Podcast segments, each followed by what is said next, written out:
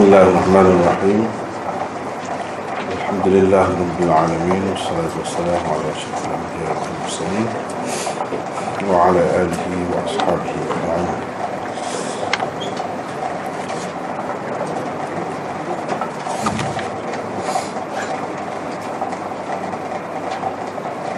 Kita telah sampai ke muka surat 51 ya. Hadis yang kedua. Ini baru hadis yang kedua.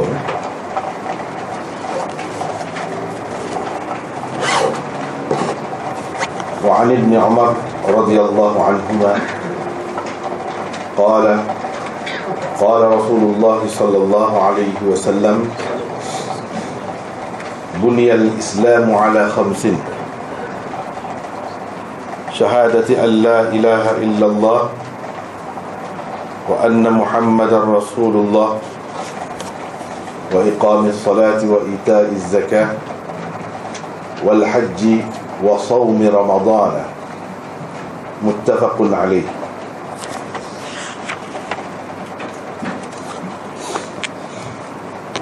Ibn Umar meriwayatkan katanya Rasulullah sallallahu alaihi wasallam bersabda Islam dibina atas lima perkara yaitu pertama bersaksi bahawa sesungguhnya tiada Tuhan melainkan Allah. Dan Muhammad itu adalah utusan Allah.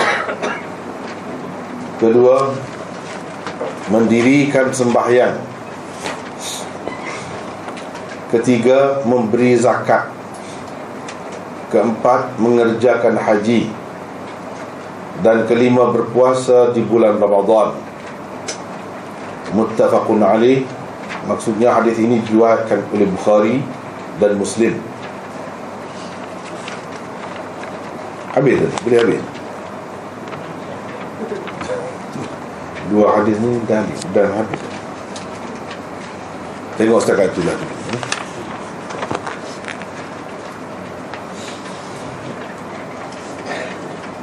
Ha, jadi ini hadis yang kedua dalam kitab Mishkat yang ha, sedang kita pelajari ini.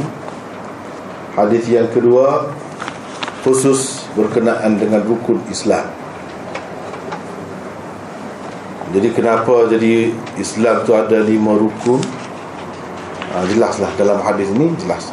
Kalau hadis yang uh, pertama dahulu dalam tu menggabungkan Islam iman dan ihsan. Hadis yang kedua ni khusus berkenaan dengan rukun Islam. Ini juga sebenarnya telah disebutkan di dalam hadis sebelum ini. Tapi hadis sebelum ini dia tidak khusus dengan rukun Islam saja itu beza.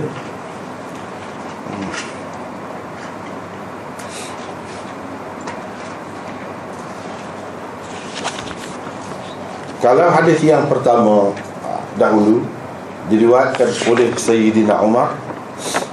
Maka ini hadis yang kedua diriwayatkan daripada Ibni Umar. Yakni anak Sayyidina Umar. Anak Sayyidina Umar.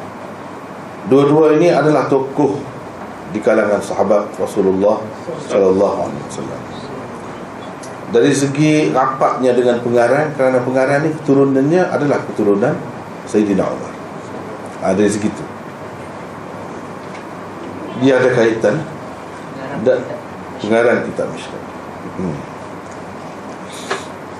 uh, bukan sekadar semata-mata nenek moyang dia.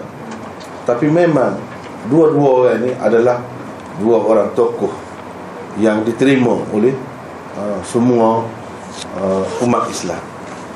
Ayah dia seperti kita maklumlah Khalifah Rashid yang kedua Ibnu Umar pun sebenarnya dia layak layak untuk menjadi khalifah. Dilantik Sayyidina Umar lantik kan beberapa orang untuk dipilih di antara mereka. Sebenarnya salah seorang yang layak ialah anak dia. Tetapi dia keluarkan dahulu lagi.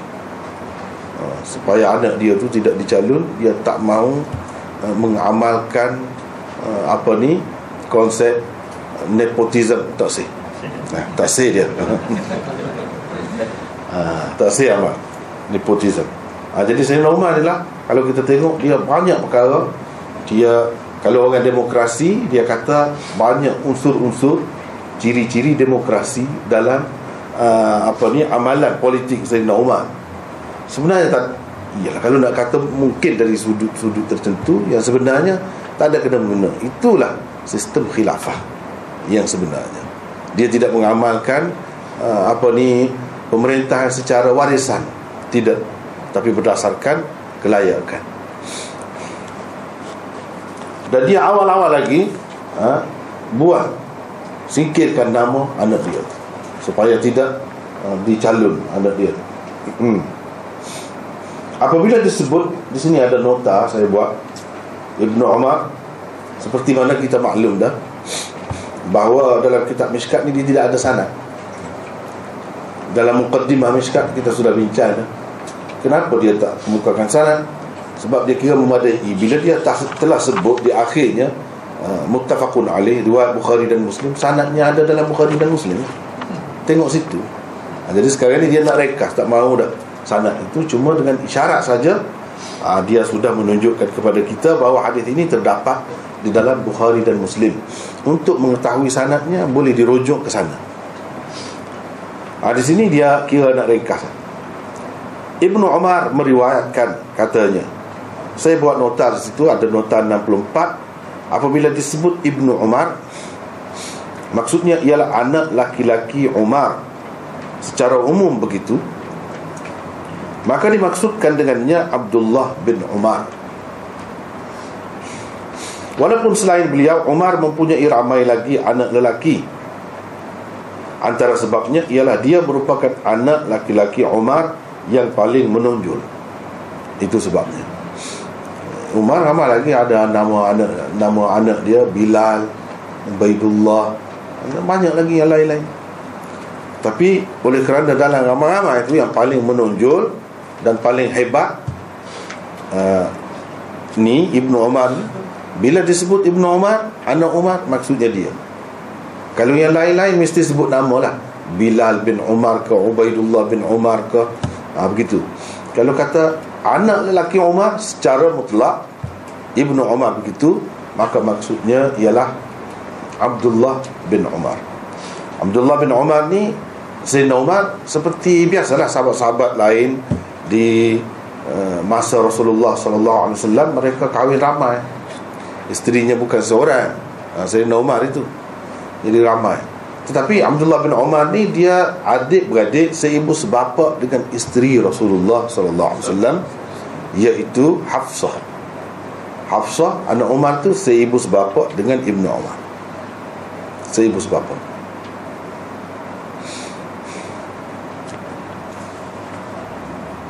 Hafsah tu kakak dia lah. Kakak Ibn Umar Beliau sering juga dipanggil dengan nama kunyah. Kunyah. Nama panggilan. Bukan nama gelaran. Panggil Nama uh, uh, Apa ni? Panggilan. Abu Abdurrahman uh, Jadi uh, Ini menunjukkan dia ni ada seorang anak Yang bernama Abdul Rahman Jadi dikaitkan Panggilan untuk dia tu dengan Abdul Rahman Abu Abdul Rahman Ini cara orang Arab untuk nak memanggil dia lebih mesra dipanggil begitu. Ha, kalau ada anak dia sebutkan kaitkan dengan anak lah. Ha, ayah kepada Abdul Rahman ha, orang kita hmm, hampir-hampir tak ada guna begitu. Ha, kalau ada pun jarang-jarang ya. jarang-jarang. Hmm? Bagus juga kalau guna begitu. Rasulullah SAW pun ada guna begitu. Kira sunnah lah juga. Ha, Kira sunnah lah. Ibnu Umar memeluk agama Islam Ketika masih kecil Bersama ayandanya Umar Semasa di Mekah. Jadi ketika belum balik lagi Kecil lagi Dia sudah memeluk agama Islam.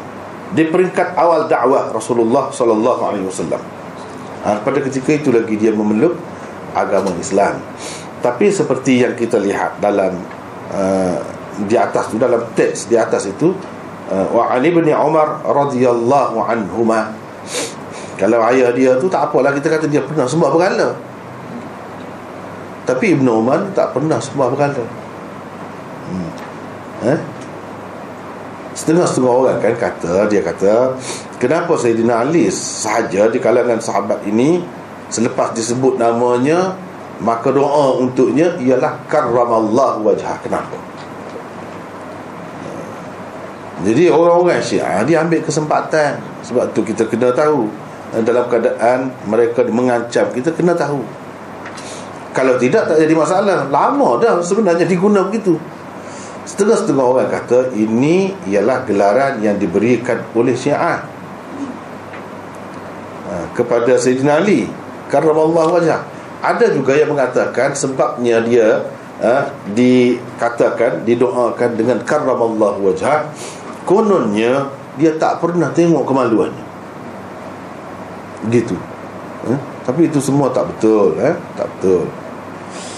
Uh, sebabnya sunnah Rasulullah sallallahu alaihi wasallam mencukur bulu ari-ari eh kan kita maklum Rasulullah dia jaga eh, kemas uh, dia suka begitu dan dia ajar sahabat-sahabatnya pun begitu hmm. bulu ketiak dia suruh cabut bukan cukur cabut hmm. uh, kalau bulu ari-ari dia suruh cukur dia suruh guna hadid eh, besi yang ni pisau lah Cuba bayangkan Bagaimana kalau Zainal Ali tu Takkan dia tak ikut sunnah Nabi eh? Bagaimana kalau dia nak cukur puluh hari-hari Kalau tak tengok buat eh? Macam mana kalau terluka? Pisah Bukan macam sekarang ni pisah Mana ada Macam sekarang ni safety razor tu? Mana ada? Eh? Uh, ni mesti pisah-pisah yang tukar cukur. Hari tu guna Panjang. Macam mana cuba kita fikir? Tak masuk akal. Kalau kata kerana dia tak pernah tengok kemaluan Wah, Kenapa? Salah. Ha, Ini yang mengarut lah Ada juga yang mengatakan Kerana dia tak pernah sembah berhala. Sebab dia masuk Islam pada ketika masih kecil lagi. Ada pun sahabat-sahabat lain sembah berhala. Pernah sembah berhala. Sebab itu radhiyallahu anhu. Ini cakap-cakap. Tapi ada dalam kitab. Ada dalam kitab.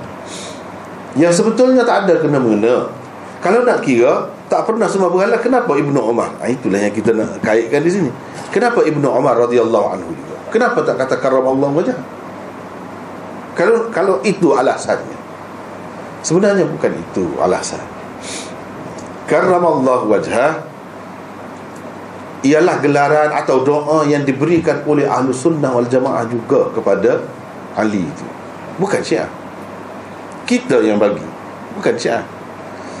Sebabnya puak-puak khawarij di zaman itu Mereka benci kepada Ali Bila sebut saja Ali Dia kata Qabbah Allah wajah Semoga Allah menghuduhkan mukanya. Ha, Itu dia doa. Sawadallah wajah Semoga Allah menghitamkan mukanya. Ha, Itu dia. Kalau sebut Ali Marah sangat. Jadi orang-orang sunni Daripada awal lagi Masa tu lagi Sebagai nak jawab Nak tutup itu tak betul mereka mulia. Karramallahu wajah semoga Allah memuliakan wajahnya. Itu sikap kita ahli sunnah dengan ahlul bait termasuk Ali sendiri sangat kita memuliakannya sehingga orang lain tidak diberi doa macam tu kita bagi doa kepada Sayyidina Ali. Ketika orang keji dia caci dia kita puji dia sanjung dia angkat dia. Itu sikap ahli sunnah wal jamaah. Tapi kita tidak melampau. Itu bezanya dengan syiah. Syiah dia, dia lebih lagi ya? Dia melampau. Sehingga menafikan kelebihan orang-orang lain. Ha, Kita tidak. Itu beza Kalau nak kira Sayyidina Ali semua Selalu juga diguna eh, radhiyallahu anhu Dan inilah sebenarnya eh, Doa yang diajarkan oleh Al-Quran kepada kita Untuk sahabat-sahabat Dalam Quran Allah SWT berfirman وَالسَّابِقُونَ الْأَوَّلُونَ مِنَ الْمُهَاجِرِينَ والأنصار والذين اتبعوهم بإحسان رضي الله عنهم itu dalil Adapun Syiah dia pelebihkan Sayyidina Ali. Bukan sekadar Sayyidina Ali hak tidak sahabat tu anak cucu dia yang mereka terima sebagai imam mereka katakan alaihi salam. AS kalau kalau tulisan Rumi kita ni dia sebut Ali ke ataupun lain-lain AS maksudnya alaihi salam. Bila kita kata kenapa kamu guna alaihi salam? Alaihi salam ni untuk nabi-nabi untuk malaikat Jibril alaihi salam kenapa kamu kamu guna begitu? Dia kata apa salahnya? Kamu pun ketika bagi salam tu assalamualaikum. Waalaikumsalam. Ya. Jadi alaihi salam. Alaihi salam. Alaihi salam. Sama saja kata. Hmm. Memanglah. Kalau radhiyallahu anhum Karramallahu wajah Kita boleh guna semua untuk orang lain. Tapi dalam keadaan-keadaan tertentu Bila dia sudah jadi syiar Kepada satu ajaran sesat Kita tak boleh guna begitu Walaupun hakikatnya kita doakan kesejahteraan juga untuknya Dan untuk orang lain. Tapi bila dia sudah jadi syiar tak boleh guna. Satu. Yang keduanya berdasarkan Quran dan lain-lain ini digunakan untuk uh, nabi-nabi rasul-rasul dan para malaikat. Hmm. adapun Ali tidak begitu. Tak bolehlah kita letak dia tinggi sangat. Hmm. jadi bahaya. Uh, memang bahaya tu uh, telah di uh, apa terimalah padanya oleh Syiah sampai dia menuhankan uh, Ali dan anak cucunya yang dianggap sebagai imam tu. Itulah akibatnya kalau lebih-lebih sangat. Macam kita tidak. Ha, Seperti tadi lah Kadang-kadang kita selalu uh, uh, Kita guna juga radhiyallahu anhu. Tapi kena beringat sekarang ni. Kena beringat.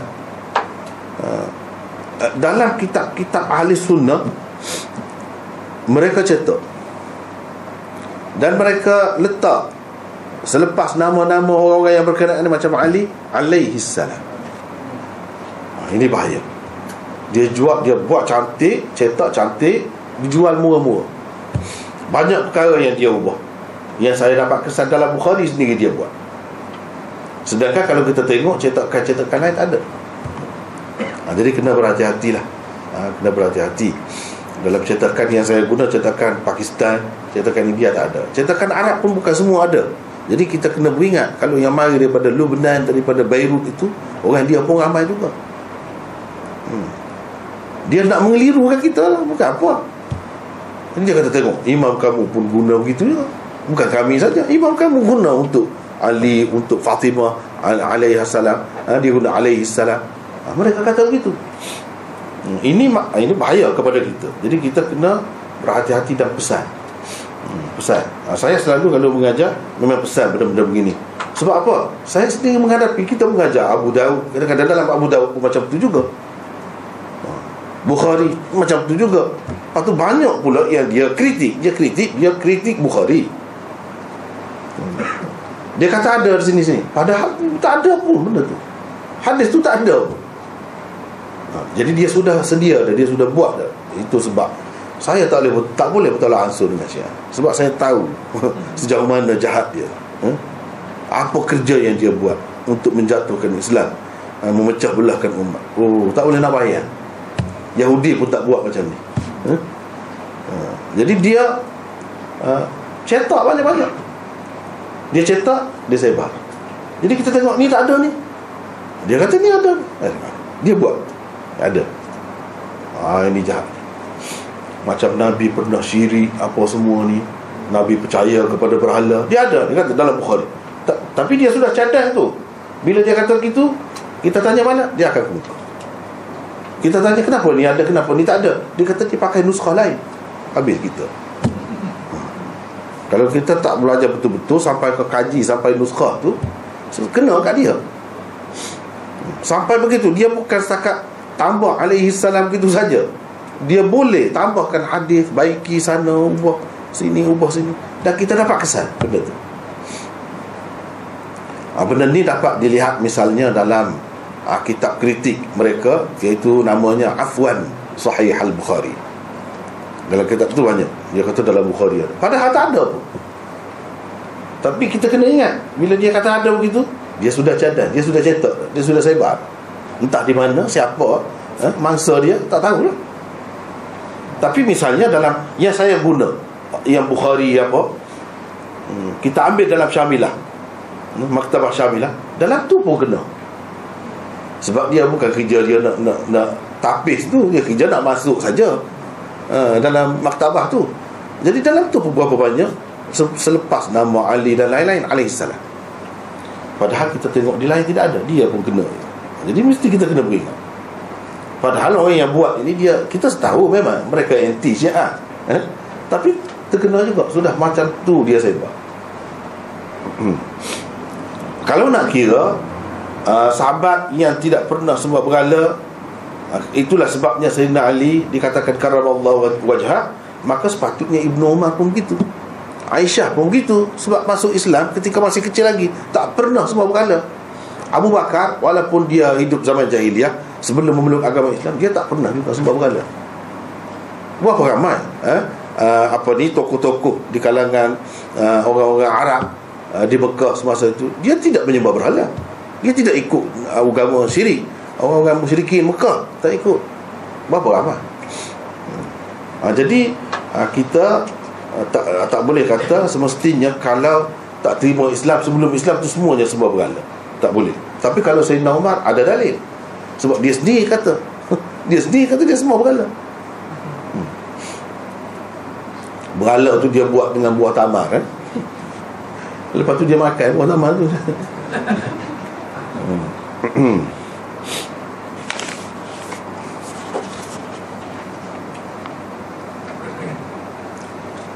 um, berhijrah ke Madinah bersama ayahnya Umar.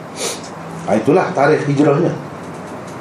Beliau tidak dibenarkan mengikuti peperangan Badar kerana dianggap belum cukup umur pada ketika itu. Peperangan pertama bersama Rasulullah sallallahu alaihi wasallam yang diikuti beliau ialah perang Khandaq. Ketika itu beliau baru berumur 15 tahun. Perang Khandaq mengikut uh, apa ni Musa bin Uqbah dalam riwayat Bukhari pada tahun yang keempat. Mengikut riwayat Ibnu Ishaq tahun yang kelima. Imam Bukhari tak ambil yang Ibnu Ishaq tu dia ambil pendapat Musa bin Uqbah. Uh, iaitu seorang tokoh sirah. Uh, dia ada rujukannya dia ambil tahun yang keempat. Kita maklumkan tahun yang kedua itu perang badar. Yang ketiga Uhud. Jadi tahun yang keempat. Ha, tengok ha, maknanya uh, peperangan yang mula-mula disertainya ketika umur 15 tahun. Perang badar tak boleh sebab dia baru umur 13 tahun. Uh, Uhud tak boleh masuk juga sebab dia tak cukup umur lagi maknanya 14 tahun. Uh, perang khandak uh, tahun yang keempat pada ketika itu dia umur 15 tahun patut dia dibenarkan masuk. Jadi kalau kita nak kira uh, mana pendapat yang lebih tepat lebih tepatnya riwayat Musa bin Uqbah. Sebab dia kata uh, dalam di sini pun yang mula-mula di tempat lain pun disebut peperangan yang mula-mula diikutinya ialah peperangan uh, apa ni Khandaq. Peperangan Khandaq itu berlaku pada tahun yang keempat. Perang Uhud dia tak boleh masuk. Perang Badar tak boleh masuk. Ha, pada ketika perang ah, Khandak itu umurnya baru 15 tahun. Berdasarkan inilah ramai ulama meletakkan had balil kanak-kanak lelaki ialah 15 tahun. Inilah salah satu rujukannya. Boleh buat kerja seperti orang tua tidak dikira sebagai penderaan penganiayaan terhadap kanak-kanak. Uh, dia sudah uh, matang sudah berfikir, berfikir sendiri boleh buat keputusan sendiri 15 tahun. Itu antaranya.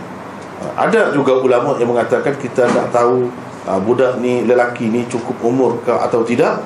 Antaranya ialah dengan kita uh, tengok bulu hari-hari dia sudah naik ke tidak kalau sudah naik dikira balik. Uh, sebab dalam perang Bani Quraizah uh, itu kan berlaku yang diperintah supaya dibunuh oleh Rasulullah sallallahu alaihi wasallam. Jadi kanak-kanak uh, yang ragu-ragu lah tidak jelas sama ada dia cukup umur atau tidak itu antara cara dia. Anak mengenal pasti hmm, sudah cukup umur atau tidak kalau tidak ada itu pun umur lah dikira umur. Tapi kalau sudah uh, apa ni uh, mimpi ke ihtilam sebelum daripada itu uh, sudah dikira balik juga. Hmm, paling lewat kita kata umumnya 15 tahun. Dari segi mana? Dari segi Uh, kewajipan melaksanakan tanggungjawab-tanggungjawab agama yang bersifat peribadi. Yang bersifat peribadi tapi kalau dari segi hukum hudud nak melaksanakan hukum hudud dan sebagainya Imam Abu Hanifah kata bukan 15 tahun tapi 18 tahun. Ha, sebab dia perlu pasal hudud ni kan berat dia mesti kena lebih cermat. Hmm, yang lebih jelasnya umur 18 tahun tu baru manusia ni uh, agak matang. Kalau 15 tahun tu belum lagi. 15 tahun belum lagi. Tapi untuk kewajipan sembahyang puasa dan lain-lain sudah kena untuk pelaksanaan hukum hudud uh, qisas dan lain-lain dia kena uh, 18 tahun.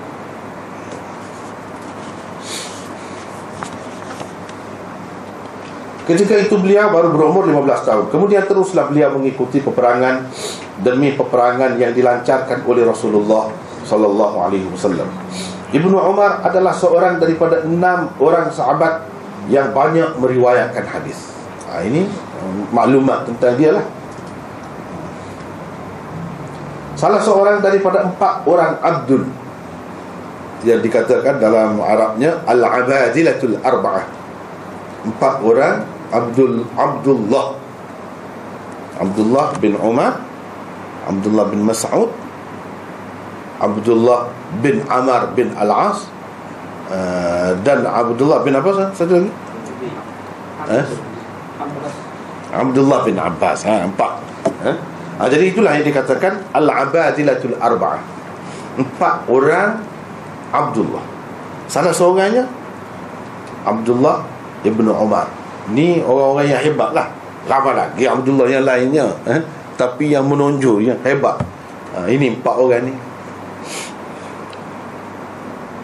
Ibnu Umar adalah seorang yang sangat warak Alim Dan zahid Selain itu beliau juga dikenali sebagai seorang yang sangat teliti Berhati-hati Dan sangat kuat dalam mengikuti sunnah Nabi SAW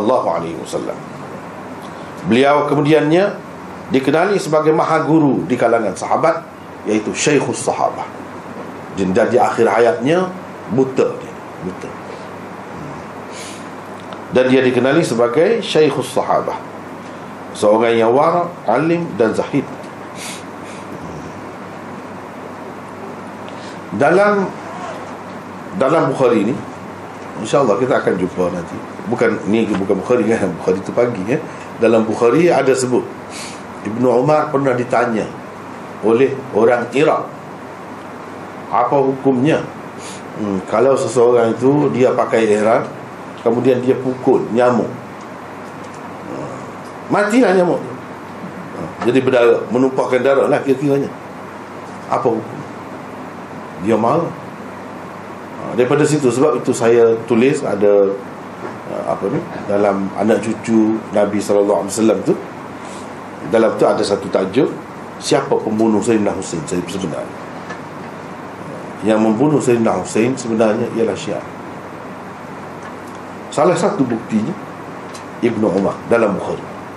Bila orang Iraq tanya begitu dia kata buat apa kamu tanya eh?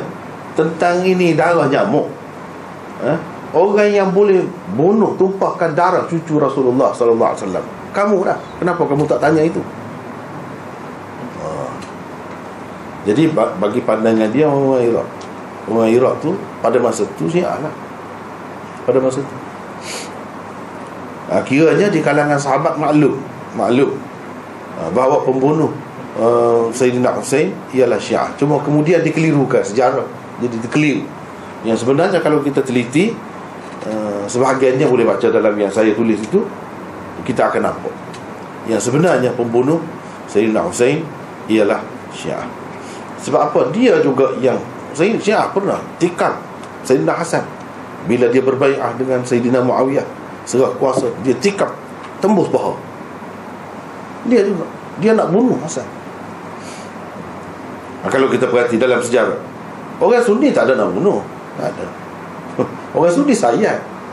Kenapa nak bunuh? Ha, Syiah bila dia satu peringkat dia dah nampak Sayyidina Ali nak ha, baik-baik dengan ha, puak-puak Sayyidina Muawiyah mereka cetuskan kekacauan perang itu semua. Ha. dan mereka uh, bincang terbahagi kepada dua. Terbahagi kepada dua. Satu terus atas nama Syiah uh, orang-orang yang cinta ke Sayyidina Ali satu lagi yang memusuhi Sayyidina Ali namanya Khawarij. Khawarij lah yang bunuh Sayyidina Ali. Bukan Sunni. Khawarij itu asalnya Syiah. Cuma dalam pakatannya Dia mesti kena pecah dua. Itu agenda dia. Hmm. Kemudian kalau kita tengok lagi Sejarah imam-imam. Siapa yang bunuh imam-imam? Dalam kitab syiah sendiri menunjukkan Mereka yang bunuh. Kalau dah nampak tak boleh uh, Mereka nak perdaya Nak pergunakan Peralatkan Mereka bunuh. Itu cara dia. Hmm. Sebab itulah ulama-ulama mengatakan syiah ni Ikut jejak langkah Yahudi. Kan Yahudi dia bunuh Nabi-Nabi. Selepas Rasulullah mana ada Nabi-Nabi Yang ada ni anak cucu dia. Ha? Siapa yang bunuh anak cucu dia? Ha. Sebab itulah ulama-ulama mengatakan Ini, ini lebih daripada Yahudi lagi Jahat. Itu dalam sejarah. Tapi sejarah kita yang biasa ni ha, Sudah dikelirukan Dikatakan Yazid. Ha, Sebab dia berkuasa pada masa itu Sebab dia yang berkuasa.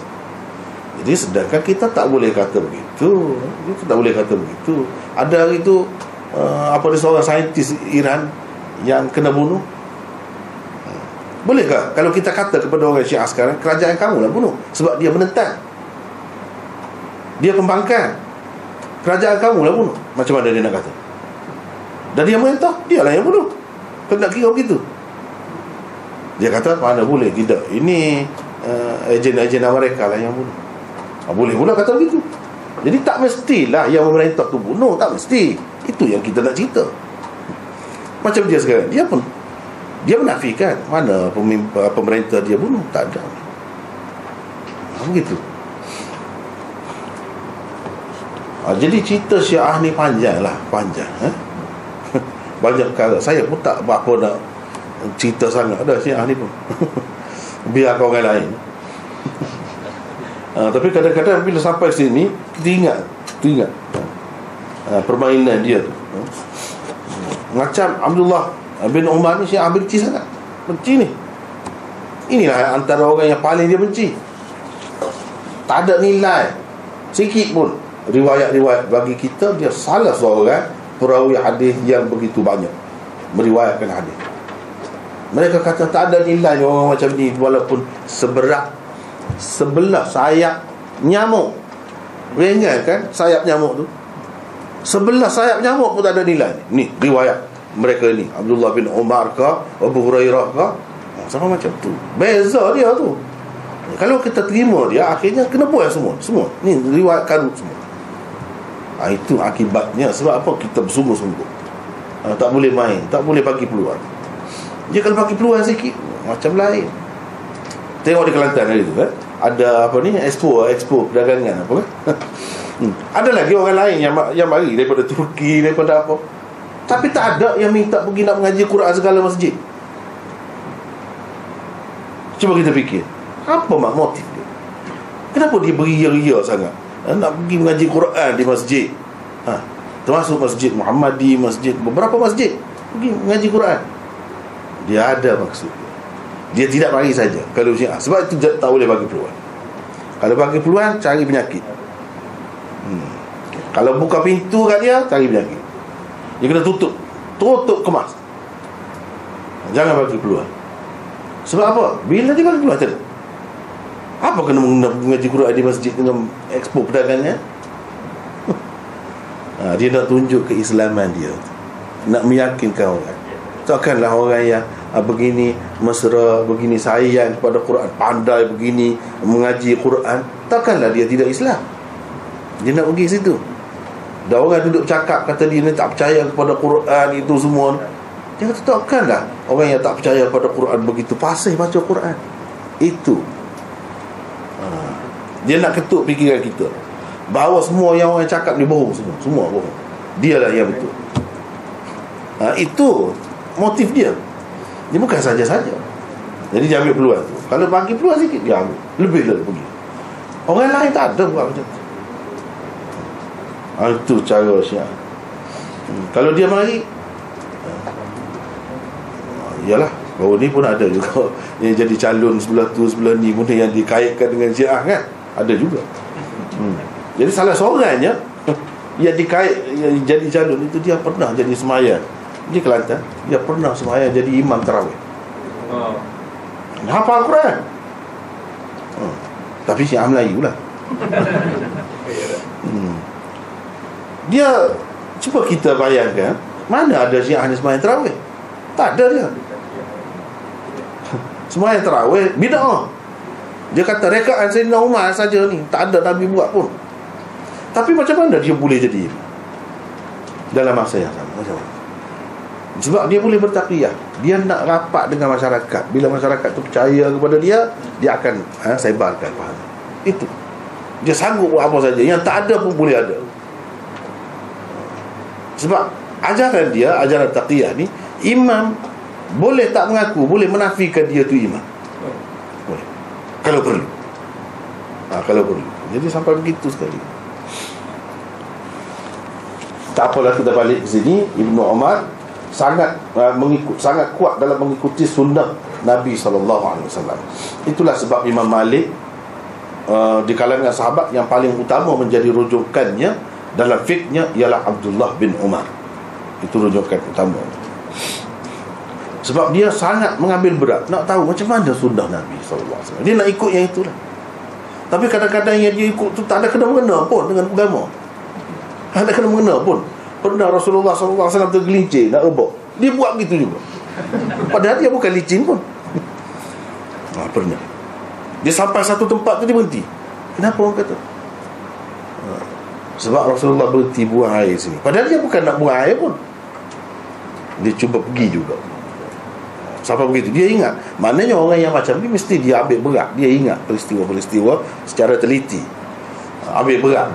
Ha, Itu uh, apa ni? Uh, cara Ibnu Umar jadi walaupun Imam Malik atau siapa pun tak ikut yang benda-benda macam tadi tu.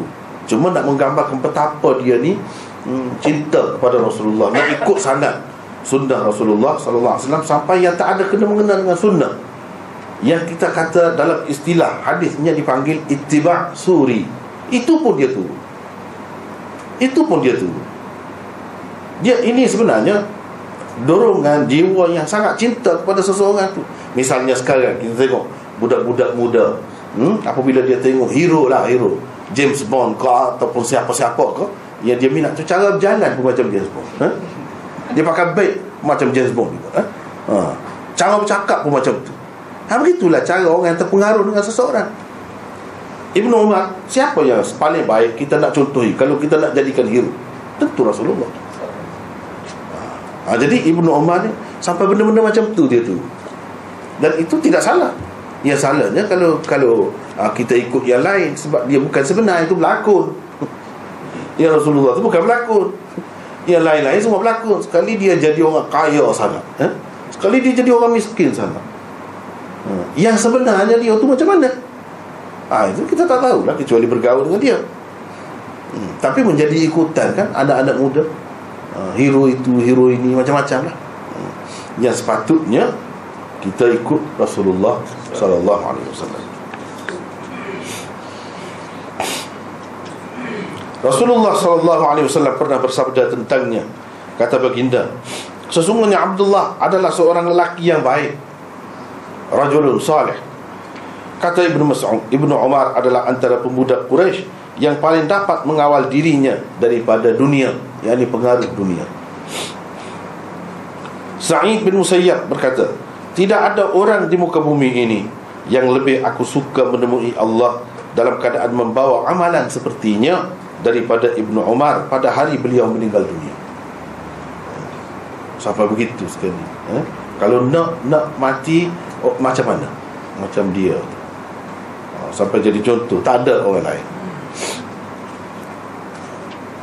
Kata Nafi' Ini murid dia Dan hamba bebasannya Ibnu Umar meninggal dunia setelah memerdekakan lebih seribu orang hamba.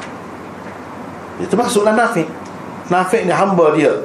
Dia merdekakan Kemudian dia ajar sampai jadi alim. Lebih alim daripada anak dia ha, Dua orang perawi yang banyak meriwayatkan daripada Ibnu Umar. Satu Nafi' Satu lagi Salim Anak dia. Namanya Salim. Ini dua orang tokoh. Salim tu Salah seorang Fuqaha Is-sab'ah bil Madinah. Tujuh orang faqih di Madinah Salim anak dia. Nafi' ni hebat lagi daripada anak dia. Sampai macam tu Dia didik lebih daripada anak dia. Sama. Dan merdekakan Lebih seribu orang hamba Hamba-hamba ni kita ingat murah lah. Macam kereta sekarang ni lah Kereta yang mahal Kalau yang second hand tu lain lah kan Yang mahal lah Macam kereta Jadi beli kereta Bagi Buat kewajikan Macam tu Bayangkanlah Dan ini serentak dengan ini menunjukkan dia ni seorang yang senang. Kalau tidak macam mana nak boleh beli hamba? Tapi mereka ni senang pun dia buat untuk kebajikan masyarakat. Bagi seorang hamba kita tak pernah hidup di zaman itu. Ha? Kalau kita hidup baru kita tahu ha? betapa nilainya menjadi seorang yang merdeka. Jadi hamba tak boleh buat apa. Kalau kerja apa-apa pun dapat duit bagi kat tuan. Ikut tuan. Tuan nak apa? Buat dia tidak berhak memiliki apa-apa bahkan dia dimiliki dia boleh dijual ha. dia boleh disewakan boleh semua. Memerdekakan hamba ada kalanya orang siapa turun turun jadi hamba. Kalau dia merdeka kan habis selesai jadi orang merdeka lepas itu dia boleh hidup bebas. Inilah yang diamalkan oleh sahabat-sahabat. Mulianya hati mereka murahnya. Nak tengok manusia itu merdeka sampai mereka sanggup beli dan merdekakan. Bukan kerana nak bayar kafarah atau fidyah apa itu saja. Itu pun ya juga. Tapi yang lebih banyaknya mereka merdekakan dengan maksud nak membebaskan manusia daripada cengkaman perhambaan itu banyak lagi lah kelebihan-kelebihan dan keutamaan-keutamaan beliau yang dicatat oleh para ulama di dalam kitab-kitab mereka 1630 hadis telah diriwayatkan daripada beliau. Inilah jumlah hadis yang diriwayatkan daripada beliau yang disebutkan oleh ulama. Macam tu pun banyak dah tu kira tu. Banyak dah tu. 170 hadis daripadanya telah diriwayatkan bersama oleh Bukhari dan Muslim. Bukhari pun ada masuk ke dalam kitabnya, Muslim pun ada. Iaitu sebanyak 170. 81 daripadanya telah diriwayatkan oleh Bukhari sahaja. Muslim tak ambil. Bukhari sahaja. 31 daripadanya pula telah diriwayatkan oleh Muslim sahaja. Selepas Abu Hurairah, beliaulah sahabat yang paling banyak meriwayatkan hadis. Jadi Abu Hurairah nombor satu. Jadi kira nombor dua. Ibnu Umar wafat pada tahun 73 Hijrah ketika berumur 84 tahun sesetengah lama pula ulama lah tu ya? silat ya? sesetengah ulama berpendapat ketika berumur 86 tahun ramai sekali orang-orang yang meriwayatkan hadis daripada beliau dari kalangan sahabat dan tabi'in radhiyallahu anhu itulah kisah Ibnu Umar ha, kemudian ini hadis yang diriwayatkannya hadis ini bukan dia saja yang diriwayatkan ramai lagi sebab itulah dia menjadi asas rukun Islam. Hmm? Rukun Islam. Jadi rukun Islam lima perkara uh, ada lima rukun Islam inilah asasnya. Inilah asasnya.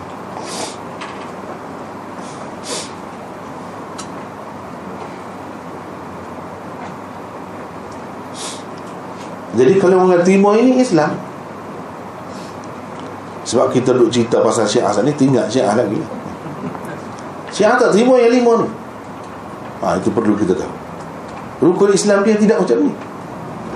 Lepas tu dia tahu Dia nak suruh kita kata dia Islam. Macam mana? Dua kalimah syahadah Tak ada. Dia bukan rukun. Dua kalimah syahadah bukan rukun Dia ganti tempat dua kalimah syahadah tu walayah Percaya kepada imam Itu bezanya. Jadi kalau masalah rukun Islam tu dah berbeza. Yang lain-lain. Tak tahu. Hmm? rukun Islam tu sendiri pun dia berbeza. Ini dapat kita lihat misalnya dalam dia azan. Ban dia ada tambah dia azan kalau dia percaya kepada la ilaha illallah muhammadur rasulullah sahaja tak perlu tambah dah. Kalau dalam orang ban tu syahadah tu asyhadu an la ilaha illallah Asyhadu anna Muhammad Rasulullah. Setakat itu saja Dia tambah lagi. Ha, Ini menunjukkan dia Bukan macam ni syahadah dia. Dan kalau kita perhatikan Saya ada bukti-bukti banyak ha, um, Yang dia edarkan Syahadah dia panjang syahadah ni untuk nak eh hmm, apa ni untuk nak menipu orang sajalah. Hmm? nak menipu orang. Hmm. supaya orang dalam pepatah bahasa urdu hmm? dia kata apa? Dia kata hati ke dah khane ke liye aur hoti dikhane ke liye aur macam mana? Pakcik Anwar हाथी के दांत खाने के लिए और होते हैं दिखाने के लिए और jadi kalau gajah uh, apa ni gigi dia tu untuk tunjuk kat orang lain untuk buat makan yang lain kan gigi gajah gading tu kan itu untuk tunjuk bukan dia buat makan dengan gigi tu ha? untuk makan yang lain untuk tunjuk yang lain jadi untuk tunjuk dia kata dia semaya. Dia menghadap kiblat. Dia pun mengucap macam ni juga. Tapi di kalangan dia bukan begitu. Sama-sama dia. Dia kena tambah lagi. Aku bersaksi bahawa Ali adalah imam dan ini ni sampai 12 tu kenapa saksi? Kalau orang nak mati nak meninggal dunia pun ajar talqin dia. Macam tu juga. Macam tu juga. Ha, jadi hmm, bila kita berbeza dalam rukun tak boleh lagi tak boleh tak boleh. Rukun sudah berbeza. Rukun Islam tu berbeza. Macam mana?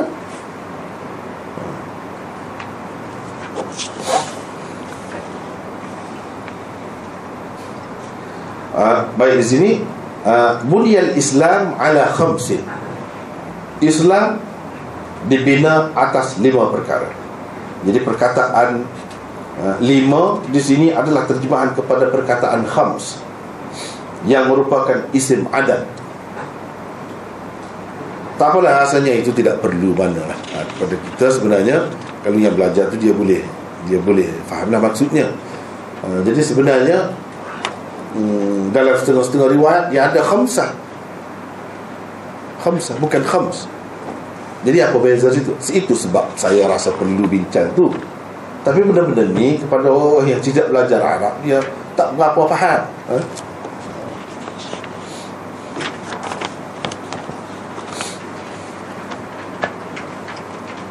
tak apa lah ha, itu yang disebutkan lima Uh, menerusi hadis ini Rasulullah sallallahu alaihi wasallam mengumpamakan Islam dengan sebuah khemah yang lumrah digunakan dalam masyarakat Arab.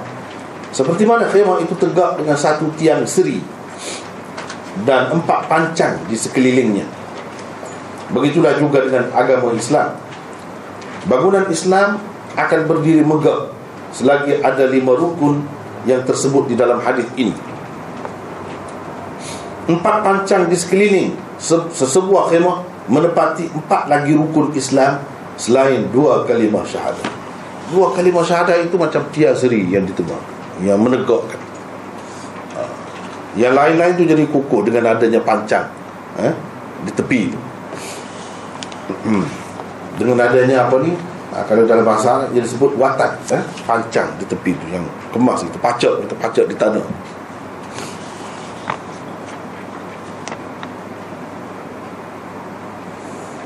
um, kesemuanya bertindak sebagai penyokong dan pengukuh kedudukan khemah kalau satu, dua atau tiga daripadanya tiada maka khemah itu masih juga ada. Tak semayang. Islam. Islam lagi. Tak pergi haji walaupun sudah cukup syarat. Islam. Islam lagi. Walaupun rukun rukun. Tinggal rukun kiranya tu. Tetapi masih ada lagi. Syahadah itu yang paling kuat. Syahadah sehingga dalam hadis Tirmizi ada sebut satu orang tu ditimbang amalan dia ha, berat balik uh, apa di kejahatan. Sehingga akhirnya semua berat. Dia sudah putus asa macam mana lah dia? Kira-kiranya kalau keputusan macam itu masuk neraka. Tiba-tiba datang satu kad dipanggil hadisul bitaqah. Hadis kad kad itu nipis masuk dalam timbangan kebaikan sebelah baik. Tadi sudah begini dah yang beratnya sebelah jahat sebelah uh, apa ni um, dosa. Begini lah bila datang kad itu masuk jadi berat. Sebelah sebelah kebaikan. Dan dia masuk syurga kerana bila ditanya ada apa apa tu? La ilaha illallah muhammadur rasulullah. Dia percaya kepada itu. Rukun yang pertama Islam. Begitu besar hmm. Kalau Allah SWT nak ampunkan semua tu boleh. Dengan ada ini. Ini syaratnya. Yang lain-lain kalau ada dia boleh. Ringan lagi. Ini berat makna dia memanglah kalau sebenarnya kita menghayati uh, dan kita nak uh, mengamalkan la ilaha illallah tu berat. Seluas dunia. Seluas dunia makna hmm? tanggungjawabnya cukup besar. Tuntutannya cukup eh? besar. Bukan main-main itu makna la ilaha illallah yang menyebabkan Allah SWT uh, memasukkan seseorang itu ke dalam syurga. Dia nak cerita itulah kebesaran kalimah syahadah kebesarannya kalau satu uh, dua uh, tetapi dalam keadaan lemah uh, dalam keadaan lemah dan tidak sempurna ada ketikanya ia mungkin terdedah kepada keruntuhan ada ketikanya begitu Menafaat sepenuhnya daripada sesebuah khemah juga tidak lagi dapat diambil daripada khemah seperti itu ha, Kalau sebelah ini ha, sudah rapat ha, dengan tiang tengah ha, Ini pun sudah rapat macam payung yang ditutup tu ha? Ha. Jadi kalau kalau kita buka bolehlah duduk bawah tu ha? Tak kenalah hujan apa ni panas apa Tapi kalau tutup-tutup macam mana kita nak masuk di celah ha. Ada kalanya dia boleh rebak pasal tidak ada yang mengikat dia tu. Ha, begitulah perbandingan yang Nabi SAW ha, buat. Dia kata dibina di atas lima asas. Lima perkara.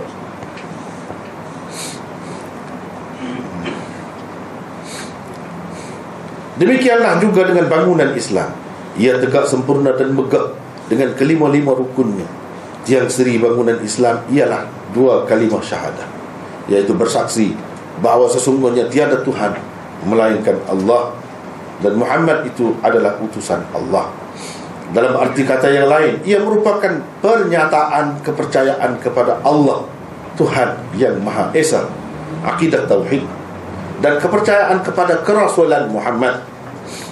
Nah, jadi ini dua perkara. Percaya kepada Allah percaya kepada Rasul. Di setiap zaman mesti ada ini. Dan berbeza-bezalah di tempat Muhammad itu Ibrahim ke Musa ke ataupun lain-lain begitulah. Tapi mesti ada dua perkara. Kalau tidak tak sah. Tak sah.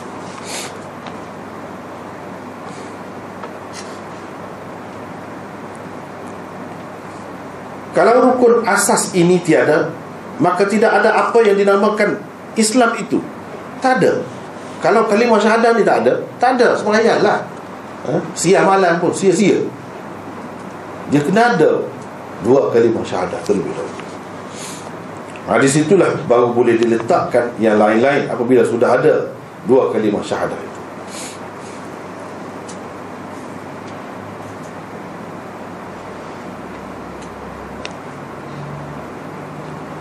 Hmm.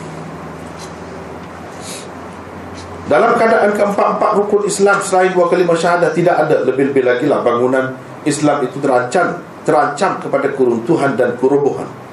Perumpamaan yang dibuat Rasulullah sallallahu alaihi wasallam ini jelas menggambarkan dua perkara berikut. Yang pertama, apabila seseorang masuk ke dalam khemahnya, selamatlah dia daripada ancaman musuh dalam dan luarnya. Ia juga terpelihara daripada kepanasan dan kesejukan. Begitulah keadaannya apabila seseorang masuk ke dalam Islam yang sempurna Dia akan terselamat daripada ancaman musuh dalamannya Berupa nafsu amarah Dan ancaman musuh luarnya berupa syaitan. Dia akan selamat. Nah, Itu perbandingan dia buat ni. Eh? Bila kita kata masuk dalam rumah Selamatlah Daripada ancaman luar atau semua Selamat dia juga akan terpihara daripada ancaman neraka daripada tabaqah nariyah. Ini azab berupa api dan kepanasan yang sangat dahsyat. Dia selamat. Dan tabaqah zamhariyah ini azab neraka berupa kesejukan yang tidak terperi dia ada dua macam. Begitu juga kalau kita kata payung untuk berlindung daripada kepanasan dan kesejukan hujan rumah pun begitu juga. Kalau kita duduk dalam rumah kita selamat daripada panas dan sejuk. Apa maknanya? Kalau kita bernaung di bawah Islam kita selamat daripada ancaman neraka berupa kepanasan dan kesejukan. Ha, itu isyarat dia. Ha, ke situ isyaratnya Yang kedua, komponen bagi sesuatu benda atau perkara terbahagi kepada dua bahagian. Ini yang dapat kita faham daripada pembahagian ini. A yang menyebabkan kewujud kewujudannya dipanggil juzuk muqawwim. Ha, ini dari segi istilah. B yang menyempurnakannya juzuk mukammil. Juzuk mukammil komponen daripada bahagian A kalau tidak ada niscaya tidak akan wujudlah sesuatu benda atau perkara. Tidak akan wujud. Misalnya kita kata tiang tadi yang tengah tu. Kalau tak ada tak ada langsung. Dia turun ke bawah. Tak tegak langsung. Kalau yang tepi ni tak ada tapi dia masih boleh tegak lagi. Masih boleh tegak lagi. Tapi kalau yang tengah tu tak ada langsung tak ada. Kita tak boleh panggil khemah lagi. Kalau tak ada itu itu orang panggil juzuk muqawwil. Dalam perumpamaan yang diberikan Rasulullah sallallahu alaihi wasallam itu kesaksian bahawa tiada tuhan melainkan Allah dan Muhammad itu adalah utusan Allah merupakan komponen daripada bahagian A iaitu ia merupakan juzuk muqawwil bagi agama Islam. Yakni agama Islam tidak akan ada kalau tak ada itu. Orang itu tak boleh dipanggil Muslim Kalau tidak ada itu Tapi kalau ada ini Masih dikatakan Islam lagi. Muslim lagi. Walaupun tak ada sembahyang, puasa dan lain-lain. Kita tak boleh kata dia kafir. Walaupun dia tak pernah sembahyang. Eh, Dia tak pernah eh, puasa pun. Kita tak boleh kata dia kafir. Kalau dia ada Ashhadu an la ilaha illallah Wa ashhadu anna muhammadan rasulullah. Walaupun tak ada yang lain Dia Islam. Tapi kalau tak ada yang itu Habis Sebab Islam tidak akan wujud Kalau tidak ada yang ini. Kalau tidak wujud Syahadah. Dia adalah Syahadah adalah, adalah juzuk muqawwim.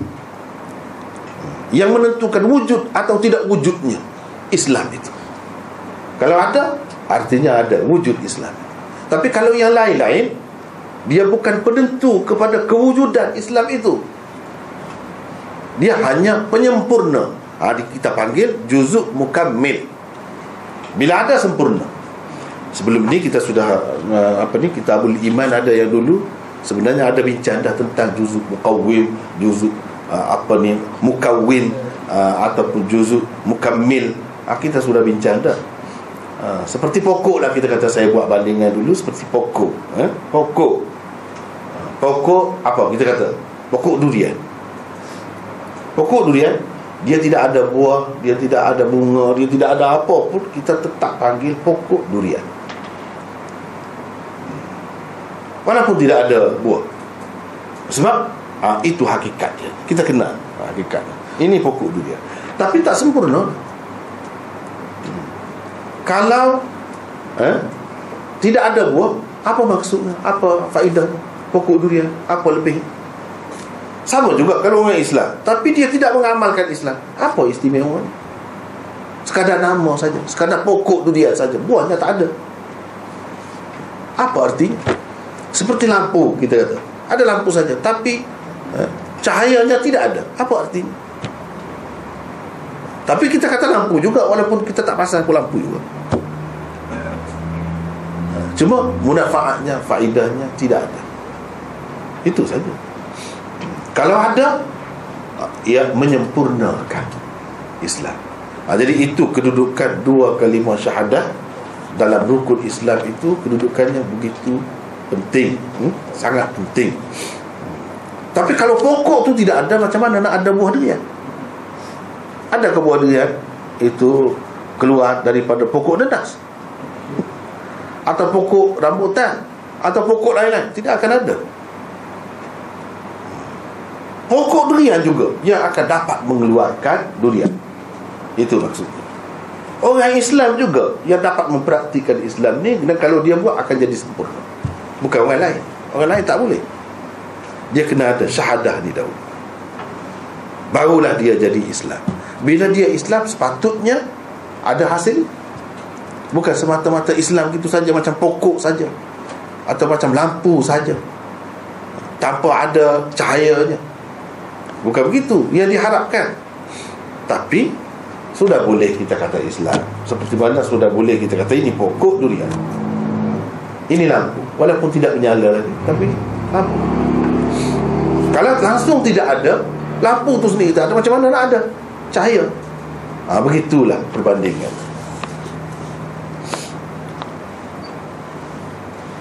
Seseorang tidak akan dikira beragama Islam Sekiranya komponen ini tidak ada padanya.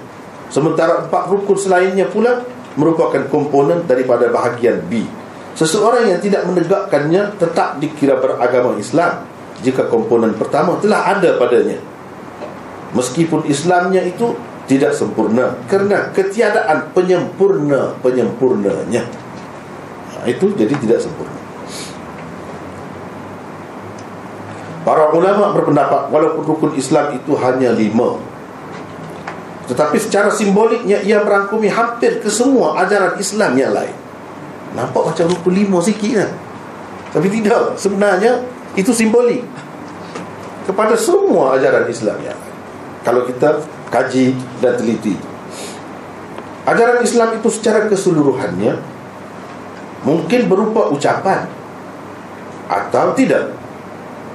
Kalau berupa ucapan, maka sudah termasuk di dalamnya ucapan dua kalimah syahadah. Kalau bukan berupa ucapan, mungkin ia merupakan perbuatan atau tidak. Kalau bukan perbuatan, sudah termasuk dalamnya puasa. Puasa. Kerana dalam berpuasa seseorang tidak perlu melakukan apa-apa. Yang diperlukan ialah meninggalkan makan, minum. Tak perlu buat, tak perlu buat. Yang perlu dia meninggalkan saja.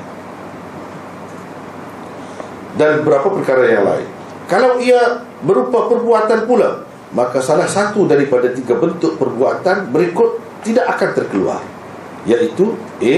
Perbuatan yang melibatkan tubuh badan semata-mata. Sembahyang sudah termasuk dalamnya. B. Perbuatan yang melibatkan harta benda semata-mata. Sudah termasuk dalamnya zakat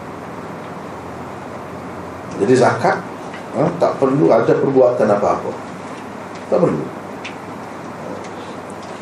Jadi kita suruh saja. Ha, Kita sakit terlantar Katakanlah terlantar Kita tak ada buat apa. Kita suruh satu orang ambil duit saya sebanyak ni ni ni Kamu bagi-bagi. Kita tak ada buat apa-apa. Sudah tertunai Tertunai juga. Ha, itu semata-mata harta benda Si perbuatan yang melibatkan tubuh badan dan harta benda. Ibadat haji termasuk dalam bahagian ini. Hmm? Melibatkan kedua-duanya. Jihad tidak disebut Rasulullah SAW sebagai rukun Islam Kerana sifatnya berkala Atau kerana ia bukan merupakan fardu ain. Hmm. ha, Begitu kan Jadi nampak lima pun sebenarnya Kalau kita perhati-perhati semua Amalan-amalan yang lain Ini tak lepas daripada Tak lepas sekitar ni. Mesti ada terikat. Jadi kalau kemudian kita kata subhanallah la ilaha illallah eh, alhamdulillah dan itu ucapan. Ucapan sudah ada dalam ni rukun Islam. Ucapan yang paling tinggi sekali syahadah lah. Yang lain-lain tidak berguna semuanya kalau tak ada itu. Itulah asasnya. Amalan yang paling baik kalau ibadat yang berkait dengan badan sembahyang. Panjang lagi yang lain-lain berkait dengan tubuh kita berkait dengan badan kita apa lagi kita kata? Ha, pergi cari rezeki kita bawa kereta kita pergi uh, bertani. Ha, semua berkait dengan tubuh. Semua berkait dengan tubuh. Tapi mana yang paling istimewa? Yang berkait dengan tubuh. Tak boleh lawan Sembahyang. Itu kemuncaknya. Yang lain-lain boleh kita Masukkan dalam lingkungan itu. Yang berkait dengan tubuh badan kita. Hmm. Zakat Kita nak berderma Tidak zakat Derma saja Kita nak sedekah saja. Kita nak bagi hadiah saja. Beli barang Bagi, bagi hadiah. Itu berkait dengan duit. Harta benda. Semata-mata. Kita tak pergi bagi kita tak pergi cari. Suruh orang saja pun jadi. Sampai maksud itu. Hmm. ada juga yang melibatkan kedua-duanya. Melibatkan kedua-duanya.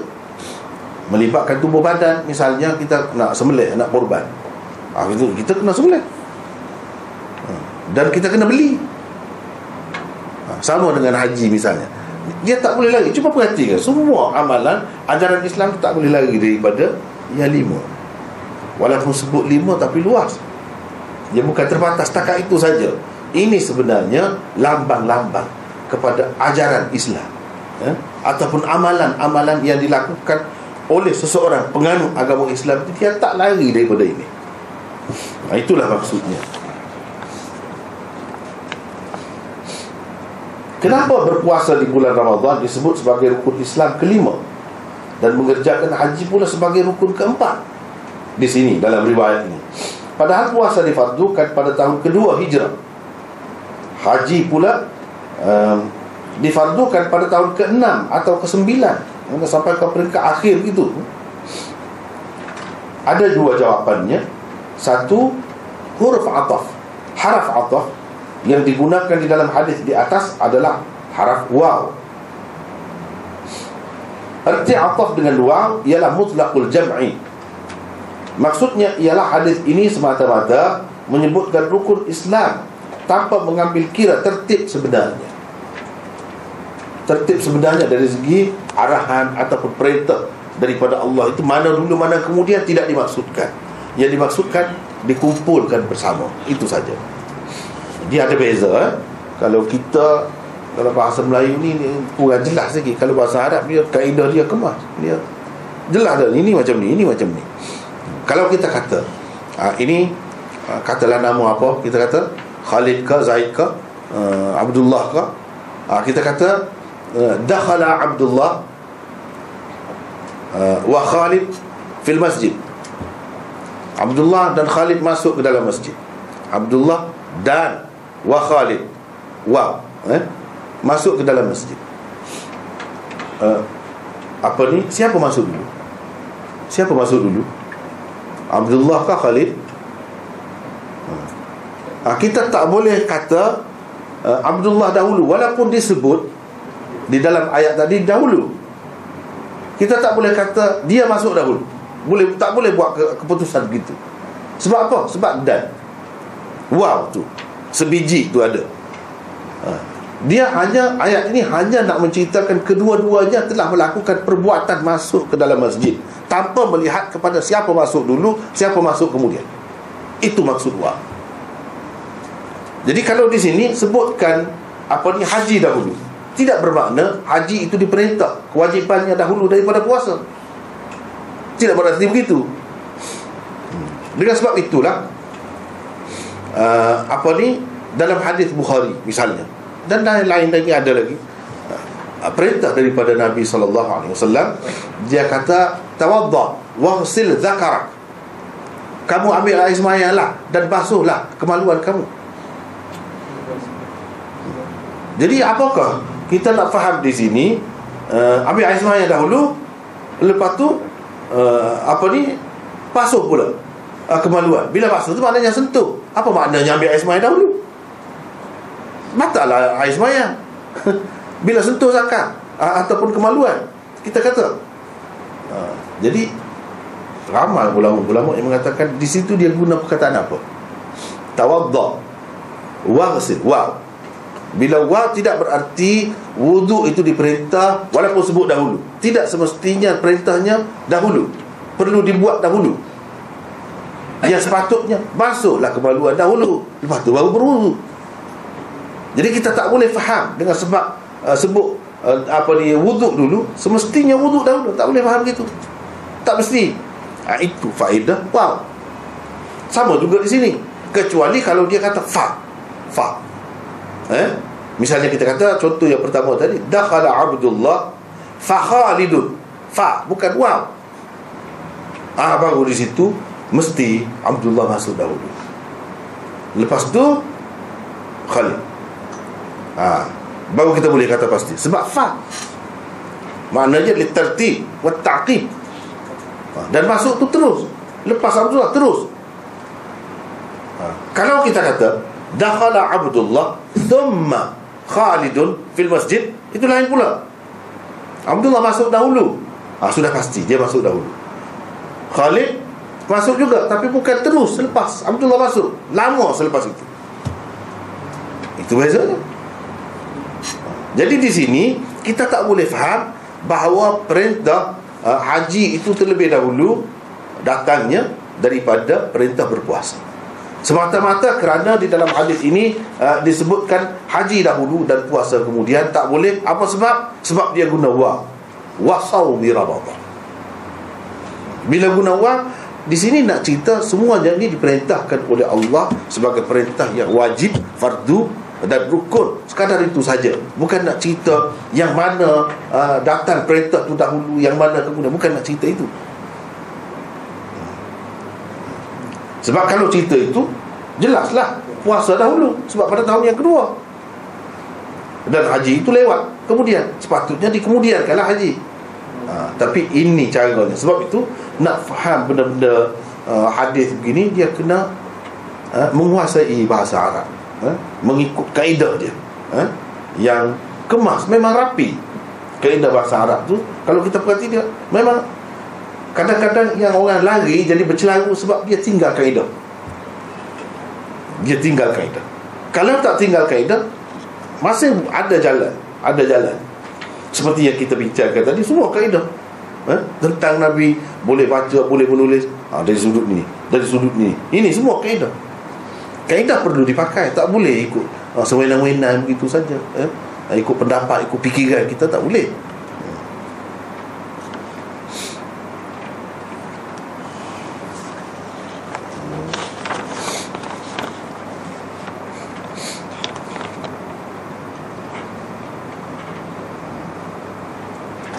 Habis dari situ ha, ha, Yang kedua Di dalam riwayat Muslim berpuasa di bulan Ramadhan tersebut sebelum mengerjakan haji. Inilah tertib sebenarnya. Mana ada dalam riwayat yang lain memang uh, disebut puasa dahulu. Daripada mengerjakan haji. Dalam hadis ini uh, apa ni? Uh, haji dahulu. Kemudian baru berpuasa. Jadi dari segi tertib sebenarnya adalah mengikut berdasarkan riwayat muslim itu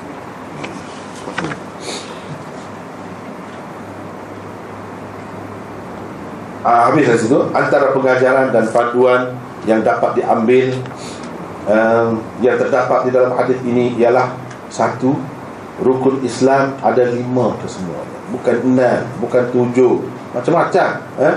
yang mendakwa Islam yang inilah tambah walayah lah tambah jihad lah macam-macam eh? tak boleh. Kita kena pakai ini ini rukun Islam yang sebenar. Kalau bercanggah dengan ini tidak Islam. Senangnya begitu Sebenarnya begitu keputusan.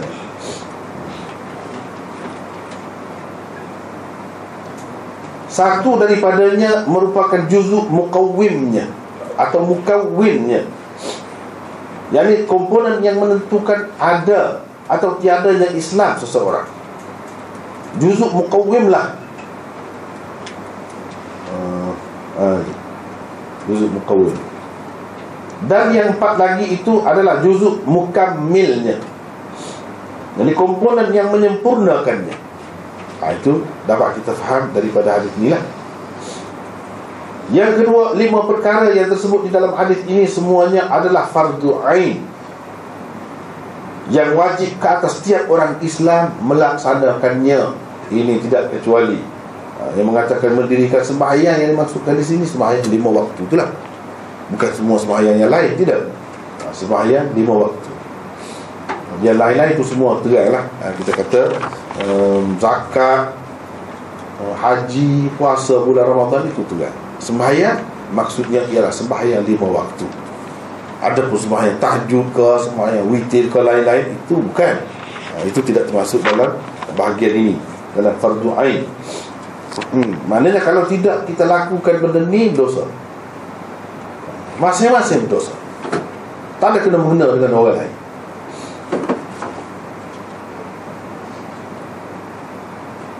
Yang ketiga keharusan menggunakan perkataan Ramadan sahaja untuk bulan Ramadan. Boleh guna begitu kan? Ramadan akan datang, ah kita berjumpa pula. Jadi tak payah kata bulan Ramadan. Hmm? Boleh begitu tidak salah. Yang keempat keharusan mentakdirkan erti-erti yang sesuai daripada sabda Rasulullah sallallahu alaihi wasallam yang tidak jelas dan uh, yang tidak jelas atau ringkas. Perkataan lima khams tanpa tamyiz harus ditakdirkan dengan rukun asas tiang dan lain-lain sebagai tamyiznya. Sebab dia kata lima saja. Lima apa? Ah, itu yang perlu ditakdirkan boleh ditakdirkan mengikut kesesuaiannya macam kita ah, takdirkan di atas itu lima perkara lima rukun eh? dan sebagainya itu boleh hmm, sepatutnya begitulah hmm.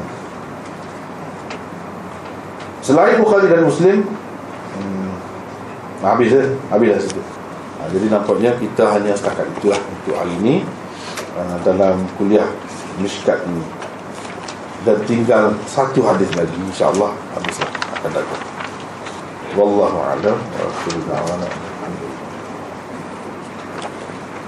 Kita persoalan Kita persoalan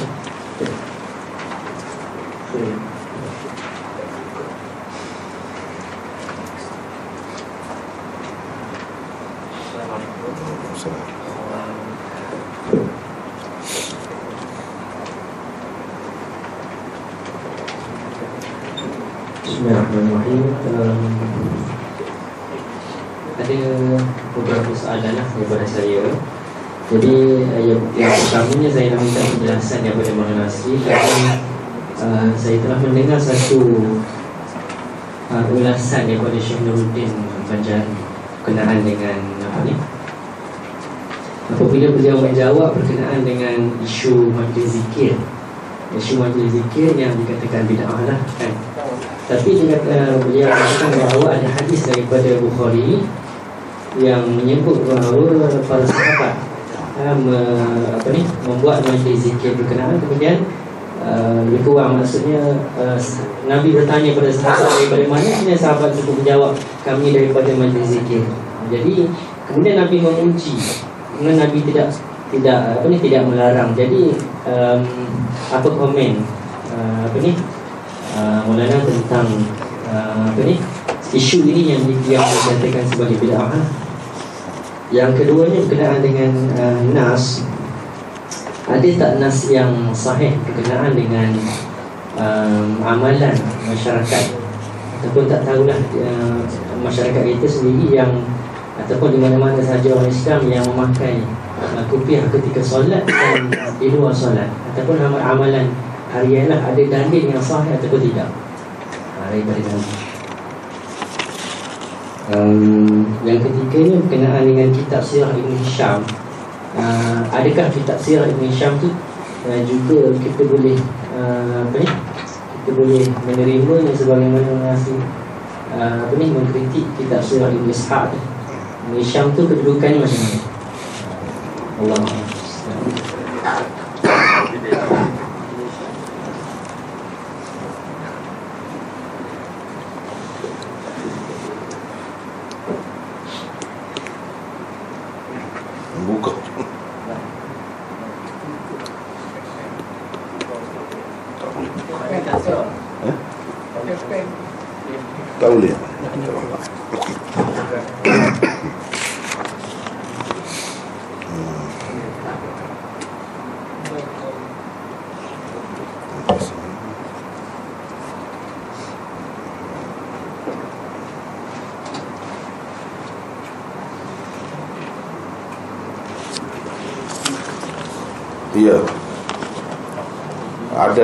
persoalan ya. Ha, di sini yang ditulis ni. Ha, terlebih dahulu saya tengok yang ni lah. Ha. Apakah perbezaan antara iblis dan syaitan? Uh, yang keduanya antara iblis dan syaitan bilangan manakah uh, paling ramai? Bilangan manakah paling ramai? Hmm. Yang ketiga apa maksud unta diciptakan daripada syaitan? Yang keempat apa hukum tabarruk dengan air kencing Nabi sallallahu alaihi wasallam? Benarkah kisah sahabiah yang minum air kencing Nabi sallallahu alaihi wasallam? Oh, panjang ni eh? Rekas lah eh? Secara rekas, serba rekas um, Yang pertamanya Iblis dengan syaitan Kalau disebut Iblis Biasanya dalam Quran Dia berkait dengan yang asal Ketika mana Allah SWT perintahkan sujud Kepada Adam itu. Eh? ha, Itu Iblis, malaikat. Itu. Um, oleh kerana syaitan-syaitan yang kemudian ni Daripada keturunan itu juga Kadang-kadang disebutkan iblis juga. Dari, Disebutkan iblis juga. Jadi yang banyaknya Yang lebih banyak Dan lebih umum uh, Digunakan perkataan syaitan Untuk uh, Makhluk halus yang jahat ini. Hmm. Ha, Itu syaitan. Jadi yang sama lah Kalau katakan syaitan Mana mengambil kira keturunan dia Daripada yang itu Yang ingkar kepada Allah. Ha, Apa ni? Illa iblis tu. Illa iblis. Selalu dia sebut iblis di situ. Ha, Mengambil kira sifat dia tu. Ha, Sifat dia tu. Iaitu sifat uh, makhluk yang kecewa. Uh, Makhluk yang kecewa. Hmm. Syaitan pula uh, iaitu dari segi sifat dia tu ganas memberontak uh, keras kepala. Uh, dia, dia sebut sifat itu. Tapi hakikat wujud dia tu sama lah seperti kita kata manusia dengan orang. Macam itu. Manusia dengan orang. Lebih kurang sama. Cuma kadang-kadang disebut orang itu lebih luas maksud dia. Uh, uh, misalnya kamu uh, adakah kamu berasa aman terhadap orang yang di langit? Bukan manusia yang di langit. Jadi orang dalam makna yang lebih luas kadang-kadang merangkumi malaikat juga. Uh, merangkumi malaikat juga. Untuk manusia tu tempat manusia lah. Orang tu masih luas lagi. Dari satu sudut lah kalau kita tengok. Eh? tapi boleh kita katakan dia ni uh, muradif lah. Sama makna dia. Tu begitu juga dengan syaitan dan iblis itu dilihat dari sudut sifat dia.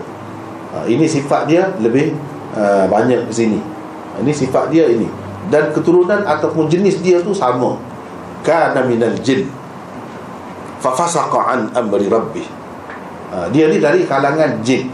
Istilah jin itu pun luas juga sebenarnya. Yang lindung daripada pandangan mata yang tertutup daripada panca indera kita itulah jin. Kalau nak kira istilah yang luas itu termasuk juga malaikat tetapi ia lebih khusus uh, Dengan makna Satu makhluk lain lah Bukan malaikat. Dengan sebab itu uh, Setengah-setengah ulama mengatakan uh, Pendapat yang kata Iblis ini malaikat juga Tak tepat. Sebab apa? Dalam Quran sebut Kana minal jin. Iblis itu. Uh, Ada satu makhluk yang lain lah Daripada malaikat. Walaupun makna dia Jin yang terlindung daripada pandangan kita kalau nak kira boleh masuk belaka lah yang lain-lain tu dalam jin. Tapi dari segi istilahnya ia khusus untuk satu makhluk lah. Hmm, itulah secara ringkas ni. yang mana ramai tak timbul lah sebab dia sama lah. Sama. Sama. Apa maksud untuk diciptakan daripada syaitan? Sama juga dengan uh, Nabi SAW bersabda uh, wanita itu dijadikan daripada tulang rusuk sama. Ha, jadi kalau orang terima wanita itu dijadikan daripada tulang rusuk mana betul-betul tulang rusuk kita kena terima juga eh, apa ni uh, unta itu dijadikan daripada syaitan. Jadi syaitan boleh makan pula. Hmm. syaitan boleh makan pula. Halal pula. Macam mana? Sebenarnya min di sini dia bukan untuk min ibtidaiyah tapi min nak menggambarkan keserupaan dia ada makna tasbih di situ ada makna kesamaan Jadi wanita itu dijadikan daripada dijadikan kejadiannya uh, seperti tulang rusuk. Uh, unta kejadiannya seperti syaitan. Gitu saja. Sebenarnya bukan unta saja yang syaitan, ular pun syaitan juga. Anjing pun syaitan juga. Mana-mana yang boleh membahayakan kita. Tapi oleh kerana unta ini banyak dalam masyarakat uh, Arab di zaman Rasulullah wasallam disebutkan unta. Disebutkan unta. Sebab dia besar. Unta ni kianat juga kadang-kadang. Ha, itulah sebab dikatakan syaitan itu. Yang kianat yang mengganggu orang tu dikaitkan dengan syaitan. Hmm. sehingga manusia pun kita boleh kata syaitan. Boleh? Dari segi sifat dia. Mengganggu eh, merosak. Ha, begitu Ha, jadi uh, maksud diciptakan daripada syaitan itu bukan maknanya kejadian dia tu betul-betul daripada syaitan. Tidak. Tapi sifat dia tu ada kesamaan. Sebab itulah Nabi SAW melarang bersemayang di kandang unta. Tapi baginda tidak melarang bersemayang di kandang kambing. Sebab unta ada syaitanahnya. Syaitanah itu dia ada kekasaran. Hmm, Kadang-kadang kita semayang Dia rempuk. Sampai rebuk kita ha, Itu perangai itu perangai jahat lah tu ha, Setiap yang jahat dikatakan syaitan. Hmm. Begitu juga kadang-kadang dia gigit. Gigit sakit lah. Dia gigi kuat juga. Ha. Ha, Macam-macam. Itu dikatakan gangguan itu. Jadi dia suruh berhati-hatilah Beringatlah. Ha, Jangan kalau kita semayang Kita berada di dekat di, Dekat dengan benda-benda yang macam ni. Hmm, Benda-benda yang mengganggu tu Sebenarnya dia ada sifat Gangguan syaitan. Bukan khusus dengan uh, Unta sahaja. Hmm? Kalau kita kata dia tu betul-betul Daripada syaitan ya, Akan timbul pula persoalan Haram ke pula. Macam mana? Daging dia tu. Ha, sedangkan tak ada siapa yang menimbulkan persoalan itu. Jadi sebenarnya min di situ nak menggambarkan keserupaan. Bukan min. Mana? Daripada itu kejadiannya. Yang kedua apa hukum tabarruk dengan air kencing Nabi SAW sebenarnya tidak ada ada yang berpendapat boleh bertabarruk itu tapi dari segi uh, yang betulnya tidak ada istilah tabarruk dengan najis ni. Rasulullah wasallam tak pernah bagi air kencing dia ha, kepada sesiapa pun untuk diminum atau disimpan atau najis dia ke tak pernah. Yang dia bagi rambut dia ada. Ha, sebab dia tidak najis. Boleh nak bertabarruk. Laju dia ataupun lain-lain bekas dia, bekas dia uh, apa ni? Hmm, mangkuk dia. Uh, dihadiahkan kepada orang itu kepada itu tak apa. Itu boleh bertabarruk. Tapi tabarruk dengan air kencing tak ada. Cuma eh, apa ni? Ia pernah berlaku kepada beberapa orang sahabat. Tapi ini tidak boleh dijadikan contoh tak boleh dijadikan ikutan. Rasulullah SAW kenapa tidak marah? Setengah-setengah orang dia kata boleh bertabarruk dengan benda macam tu. Kalau dia tak boleh mesti Nabi marah bukan begitu caranya eh? hmm? dia air kencing Nabi SAW pernah Uh, bahkan bukan air kencing saja darah yang dibekat huh? pernah ada sahabat minum ini sahabat-sahabat ini sebenarnya uh, boleh kita katakan sahabat yang termasuk dalam golongan maghlubul hal maghlubul hal ni orang yang tak sedar di luar kawalan diri dia dan yang macam ni yang buat benda macam ni sahabat-sahabat yang biasa sangat bawa-bawa sangat. Bukan sahabat-sahabat besar. Macam Sayyidina Abu Bakar macam isteri dia Aisyah kalau tabarruk itu boleh betul semua isteri-isteri dia dapat dulu. Tak ada tak ada berlaku. Ha, ni sahabat-sahabat yang peringkat rendah. Yang peringkat rendah ni kadang-kadang dia mudah hilang akal uh, hilang pertimbangan uh, tapi kita tak boleh hukum kenapa Nabi tak marah? Begini ceritanya bahawa maklubul hal hmm, biasa. Apa orang panggil ni dalam bahasa Melayu saya pun tak apa reti juga.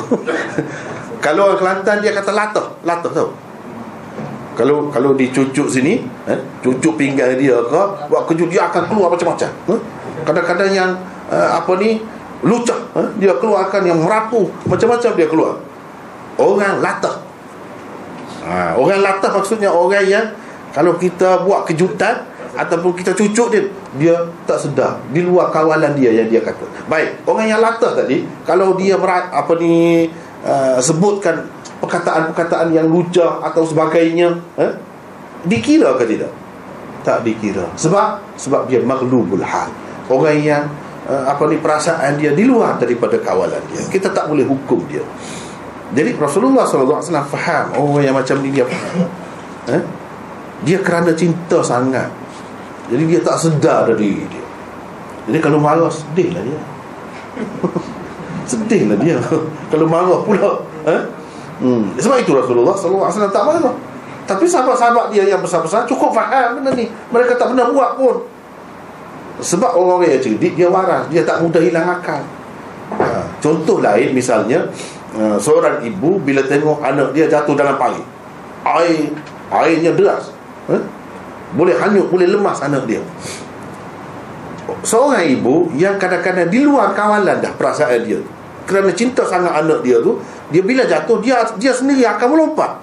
Tanpa sedar lagi diri dia tu tak tahu berenang eh, dia tu kuat macam mana setakat mana. Dia tak ada nak fikir. Jadi dia pun mati juga bersama anak dia. Bolehkah kita kata perempuan ini bunuh diri? Apa sebab? Sebab dia maghlubul hal hukum maghlubul hal lain cerita dia eh? orang yang perasaan dia sentimen dia terlalu kuat eh? sehingga dia tak boleh kawal. Bukan kesalahan dia memang kejadian dia tu macam tu. Asal lagi. Jadi ini dimaafkan. Tapi kalau kita tengok Perbuatan Sahabat-sahabat besar tak ada Tak ada. Isteri-isteri Rasulullah tak ada. Simpan air kencing eh, Untuk minum Apa semua tak ada. Apalagi kata nak simpan najis dia. Yang najis tu tak najis Walaupun daripada Rasulullah SAW ha. Sebab itu dia tak bagi Kepada sahabat-sahabat dia. Yang dia bagi Kuku ada dia tinggal. Kuku. Sahabat kerak kuku dia Simpan. Ada. Rambut ada. Bahkan dia bagi. Dia suruh bagi. Ha, nah, Itu kalau nak ambil berkat. Boleh tabarruk yang macam tu. Tapi kalau dengan najis Tak ada. Air kencing dan itu ini semua jelas Najisnya. Tak ada dikecualikan air kencing siapa-siapa Itulah ringkasnya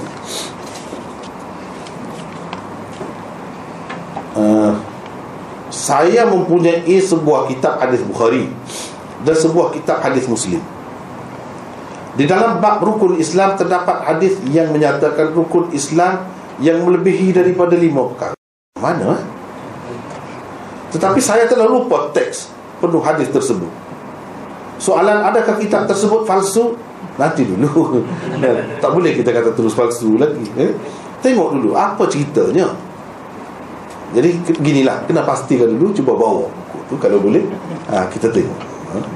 Ha, tapi tahu saya tak ada khilaf tak ada ini semua sudah ijma sepakat dah mana-mana hadis pun begitu kalau ada mungkin bukan sebagai tambahan rukun Islam perintah Rasulullah wasallam untuk buat sesuatu yang lain sesuai dengan keadaannya keadaan orang itu. Kalau ada pun begitu. Bukan sebagai uh, rukun Islam ataupun tambahan kepada rukun Islam yang lima itu tak ada. Insyaallah tak ada. Ha? Uh, yakinlah. Uh, itu yang tanya tadi apa dah? Yang mula-mula. Hmm? oh kopiah. Ha, pakai kopiah. Eh, tidak ada nas. Tidak ada nas. Bahkan boleh dikatakan semua hadis-hadis yang mengatakan kalau semayang pakai serban lebih fadilatnya sekian-sekian banyak daripada tidak semayang pakai serban itu semua mahu tak boleh pakai. Tidak ada dalil. tidak jadi sunnah. Kita nak jadi sunnah ni amalan Rasulullah uh, dan sahabat Nabi sallallahu alaihi wasallam. Rasulullah sallallahu alaihi wasallam sendiri berapa kali dalam hadis disebut? Dia sembahyang dengan pakai satu saja kain kain itu tak ada balut kepala dia pula tak ada. Setakat tubuh saja. Sahabat-sahabat pun berapa ramai yang buat macam tu. Jadi tak ada beza. Pakai tidak pakai tak ada beza. Ini adat saja. Adat saja. Nah, itu satu lagi. Uh, majlis zikir tadi. Maksudnya ialah uh, zikir tu hadis bukhari. Ada hadis bukhari tentang majlis zikir. Jadi nak, maksud dia dia nak cerita kata zikir ramai-ramai. Ha, atau macam mana nak ceritanya bahawa ia tidak bid'ah. Memang tidak bid'ah memang ada hadis memang ada hadis. Tapi zikir tu apa? Apa kaifiatnya? Itu yang jadi persoalannya.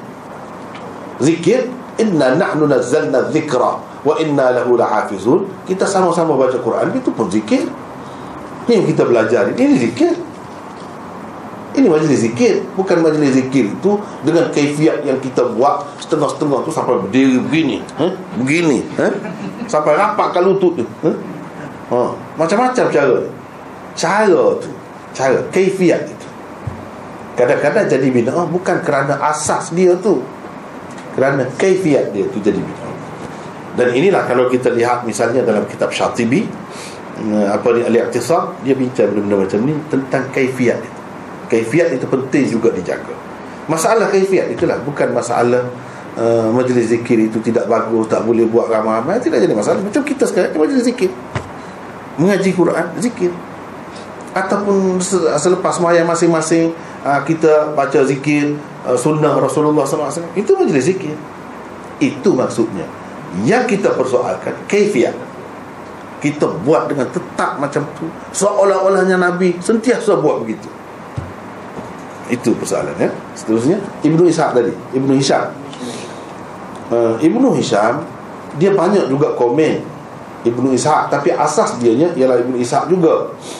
Setengah-setengah tu yang betul-betul dia nukil daripada Ibnu Ishaq tu samalah dengan kitab Ibnu Ishaq. Tapi kalau yang tidak daripada Ibnu Ishaq kena tengok dulu. Ya, kitab itu tidak bersih 100% Nak kata uh, Pendapat dia semua bersih? Tidak. Dengan sebab itu Ada orang yang buat tahkim Yang buat syarah Seperti Ar-Rawdul Unf Oleh Suhaili uh, Kita kena tengok situ dulu.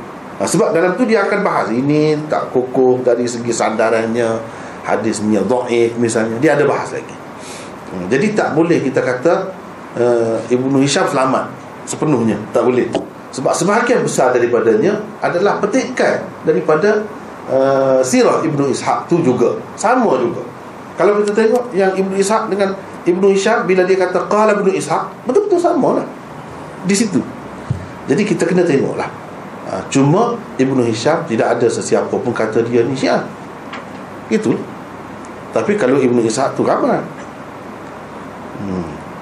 Sebagaimana biasa, apabila seseorang ulama dia ambil daripada seorang yang dipertikaikan kedudukannya orang tak tengok pada dia tu orang tengok pada tempat ambilan dia ha, situ misalnya Ibnu Sa'ad Ibnu Sa'ad tidak dipertikaikan oleh ulama Sunni seorang ulama besar tapi dia ambil daripada Waqidi selalu Waqidi Waqidi pendusta besar Ha, jadi kita nak kata yang dia riwayat tu tengok. Ada ke orang yang macam tu? Kalau ada orang macam tu tak boleh pakai. Tak boleh. Ha, dengan sebab Ibnu Sa'ad itu seorang sunni, maka dia jadi membenarkan apa yang tidak benar. Tak mungkin macam tu. Tak mungkin macam tu. Sama juga Tabari dan lain-lain dalam kitab dia, kita kena tengok. Sebab dia sebut sana. Itu faedah sebut sana. Jadi, dari satu segi kita tengok ulama-ulama ahli sunnah ni mereka bertanggungjawab. Walaupun ambil apa-apa cerita dia ada sana daripada sana itulah kita kena tengok jangan kita uh, apa ni untuk mentabrirkan sesuatu tu kita kata ah, ini diterima oleh Ibnu Sa'ad diterima oleh uh, Ibnu Hisham jadi seseolahnya dia telah puas hati tak boleh kata begitu. Dia tidak puas hati sebab itu dia bagi sana ha, kita kena faham gitu. Kita tengok sana ha, gitulah secara reka Allah Allah